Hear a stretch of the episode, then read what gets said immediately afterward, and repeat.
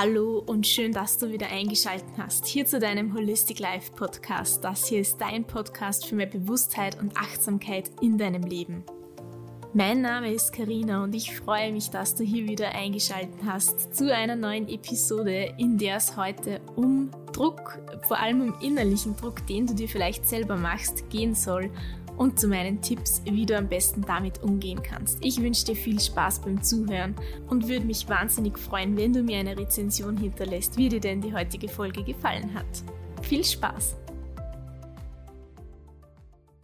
Mit Druck in der heutigen Folge meine ich weniger den Druck, der von außen kommt, zum Beispiel in der Arbeitswelt, vielleicht auch von der Familie, von Freunden, von Zielen, die du zu erreichen hast, wo es vielleicht eine Deadline gibt und weswegen du dir vielleicht Druck machst, sondern dieser Druck, den wir heute ein bisschen näher uns anschauen, dieser Druck kommt von innen. Es ist der, den du dir selber machst.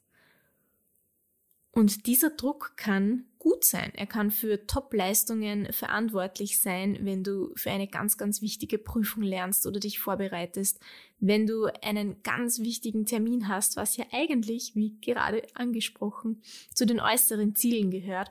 Aber es könnte sein, dass du diesen Druck brauchst, unter Anführungszeichen, um eben für dich persönlich eine gute, gute oder sehr gute oder eine Top-Leistung zu vollbringen. Es war eben auch unter anderem die letzte Podcast-Folge, die mich ein bisschen dazu inspiriert hat, diesmal über den inneren Druck zu sprechen, denn ganz kurz habe ich in der letzten übers Prokrastinieren eben davon gesprochen, dass manche eben nur mit einem gewissen Anteil an Druck in sich sehr gute oder für sich gute Leistungen äh, vollbringen. Schwierig wird's nur, wenn dieser Druck zu stark wird oder sich negativ für dich und für dein System und für deine Leistungen auswirkt, wenn er beginnt, deinen Schlaf negativ zu beeinflussen, wenn du oder besser gesagt dein Nervensystem, wenn es den ganzen Tag nur auf Stress und auf hoch überreizt eingestellt ist, es dich sehr destruktiv beeinflusst, deine Ressourcen, deine Kraft, deine Energie nimmt und dich dahingehend beeinflusst, dass deine guten Leistungen gar nicht mehr so gut sind, wie du es vielleicht entweder von dir gewohnt bist oder du einfach für dich keine gute Leistung erbringen kannst. Das heißt, Druck oder auch ein gewisser Anteil an Stress kann gut sein. Ja, diese Hormonausschüttung bei Stress ist ja auch unter anderem dazu da, damit wir bessere Ergebnisse erzielen können. Doch dieses ständige Druckgefühl, etwas tun zu müssen, das man vielleicht nicht vergessen darf, dass für einen wichtig ist oder vor dem man glaubt, es wird von einem erwartet, wenn dieses Druckgefühl nicht manchmal abnimmt oder nur in speziellen oder gewissen Situationen hochkommt, sondern immer und immer vorhanden ist, dann wirkt sich das negativ und schlecht für dich und für dein ganzes System aus. Und diesbezüglich gibt es eben ein paar kleine Tipps, wie du besser damit umgehen kannst. Und Dazu musst du dir aber zuerst mal bewusst werden, dass du vielleicht den ganzen Tag irgendwie unter Druck stehst und stell dir mal Druck vor, gib mal deine beiden Handflächen zueinander und übe mit einer Handfläche Druck auf die andere aus. Und dieser innerliche Druck, Druck übt sozusagen genauso auf dich Druck aus. Und wenn etwas unter Druck ist und vielleicht schon sich Mühe gibt und gibt und gibt und gegen diesen Druck ankämpft, dann ist es das, wie ich es gerade ausgesprochen habe, es ist ein Kampf und dadurch wird noch mehr Energie und Kraft aus dir gezogen, die du eigentlich für andere Dinge vielleicht verwenden möchtest oder könntest oder für die du dir eigentlich gar nicht mehr richtig Zeit nimmst. Und wenn du noch mal kurz zu den an das Händebeispiel zurückgehst, entweder wenn dieser Druck immer und immer weiter auf dir lastet, dann gibt irgendwann jetzt bei den Händen die Hand nach oder du gibst nach und das ist dann der Körper, der sich schlussendlich mit diversen körperlichen Symptomen wie zum Beispiel schlechter Schlafqualität oder Herzrasen, Kurzatmigkeit, Magenschmerzen, Übelkeit und anderen Stresssymptomen irgendwie meldet sich der Körper durch dieses ständige niedergedrückt werden. Und wenn du gegen diesen Druck aber ebenfalls Druck aufbaust, dann entsteht ein Kampf und auch dieser nimmt dir wieder Energie und auch dieser wirkt sich dann eben negativ aus auf dich. Und was sollst du eben denn dann tun? Also gegen den Druck arbeiten funktioniert offensichtlich nicht. Den Druck immer wieder nachgeben hilft auch nicht ganz, weil sonst würde ich ja jetzt diese Podcast-Folge nicht machen.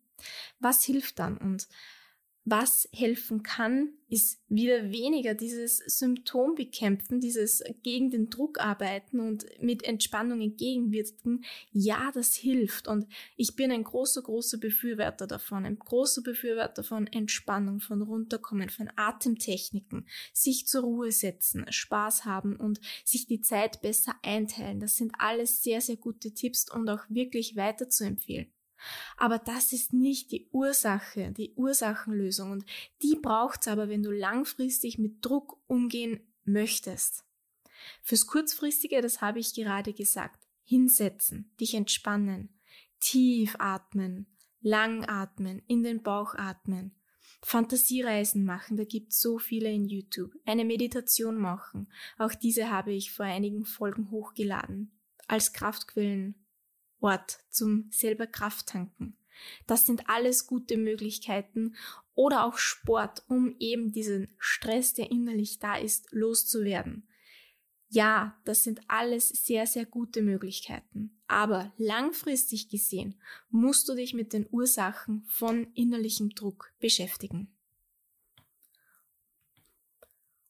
Um herauszufinden, was die Ursache dafür ist, dass du dir vielleicht übermäßig Druck bei einer bestimmten Tätigkeit machst oder für eine bestimmte Sache oder in einer gewissen Situation, musst du dir die Frage stellen, vielleicht zuerst mal damit anfangen, dir die Frage zu stellen, wann du zuletzt diesen Druck gespürt hast.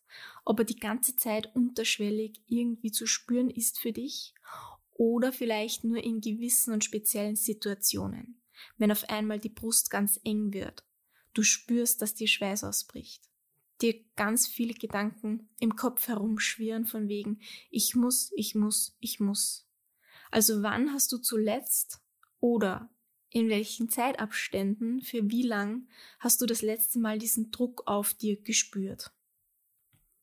Und ich möchte, wenn du an diese Situation denkst und solltest du vielleicht jetzt gerade die Möglichkeit dazu haben, weder mit dem Fahrrad noch mit dem Auto in der Gegend rumfahren und dir eben für ein paar Minuten die Zeit nehmen könntest, dann setz oder stell dich hin, mach die Augen zu, denk mal an diese Situation und spür in deinen Körper rein, wo genau du vielleicht spürst, wo sich dieser Druck in dir aufgebaut hat oder wo sich dieser Druck befindet. Ob es vielleicht im Kopf ist, in der Brust, im Herzen, im Bauch, im Rücken, äußert er sich vielleicht in Schulterverspannungen.